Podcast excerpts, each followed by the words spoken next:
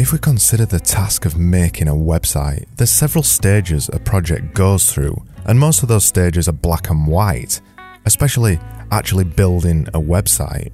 But when design gets involved, the ego starts to get in the way.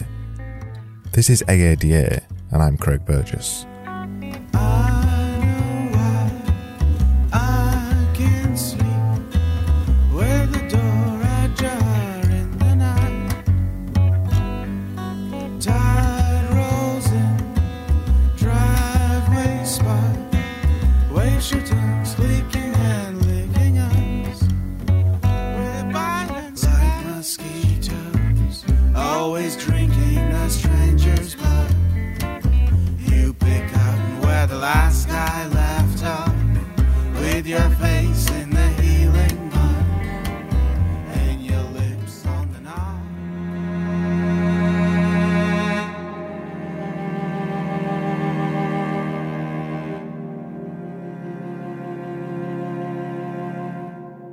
Let's talk about building things. Like a wall, for example.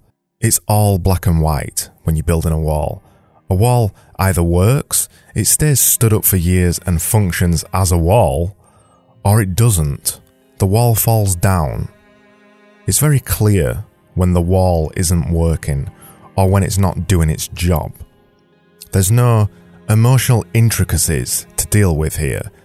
Design is the exact polar opposite of this.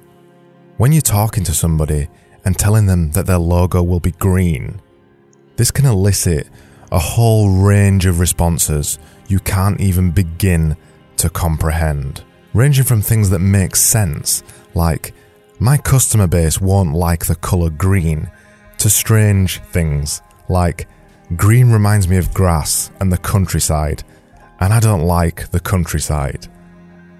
No matter what it is, I've heard it all just from the colour of a design. And no matter how hard we try to stop it from being so, design is an emotional thing. It isn't as simple as a wall that either stands up or falls down, or a website that either works or not. Design isn't black and white, and it works on a thousand levels. But most of all, design is subjective, and that causes problems for everybody. Because with subjectivity comes a much more insidious thing, and that's ego. The graveyard of failed design projects is full of gravestones that declare ego was the problem. An ego comes from everywhere and it comes from everyone. It comes from the client thinking that they know better than the professional designer that they hired. It comes from the marketing company thinking they know better than everybody else. And worst of all, it comes from the designer thinking that they know better than everybody else in the world. A designer with an ego is a useless designer. That's a fact. A designer who sees their work as precious pieces of art that have been perfectly crafted isn't a real designer. Design is not art. Design can be pretty and it can affect people's emotions and decisions. But it's not art. Art is designed to affect an emotion, and design is to communicate a message. Art, first of all, serves the artist, and design serves the client or the purpose intended for it.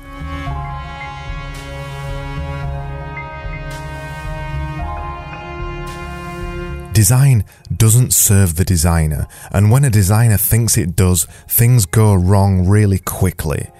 Don't get me wrong, designers should be passionate about doing a good job. Of course, they should be passionate about doing a good job. But there's a fundamental difference. Passion is not ego.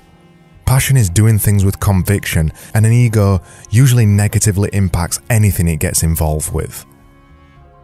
I'm to finish off with a depressing thing about design. And it's not depressing if you already know it, but it might be depressing if you're about to hear this for the first time. Good design, really good design, gets out of its own way. Good design doesn't get noticed. because it's done its job. And the only people who notice good design is designers.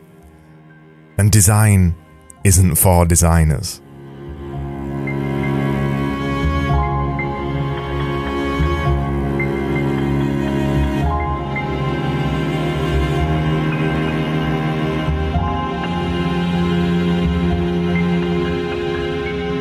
This was AADA, and I'm Craig Burgess.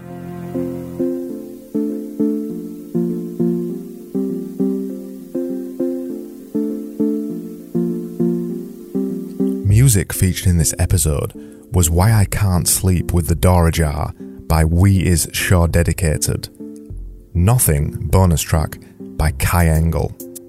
And the track playing right now, Mutations by Small Colin.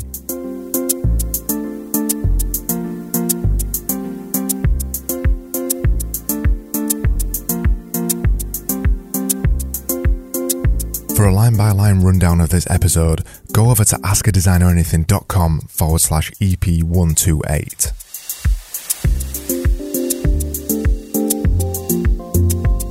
I'm back tomorrow with another episode of AADA. I hope you'll join me then, and thanks so much for listening as always. I'll see you then.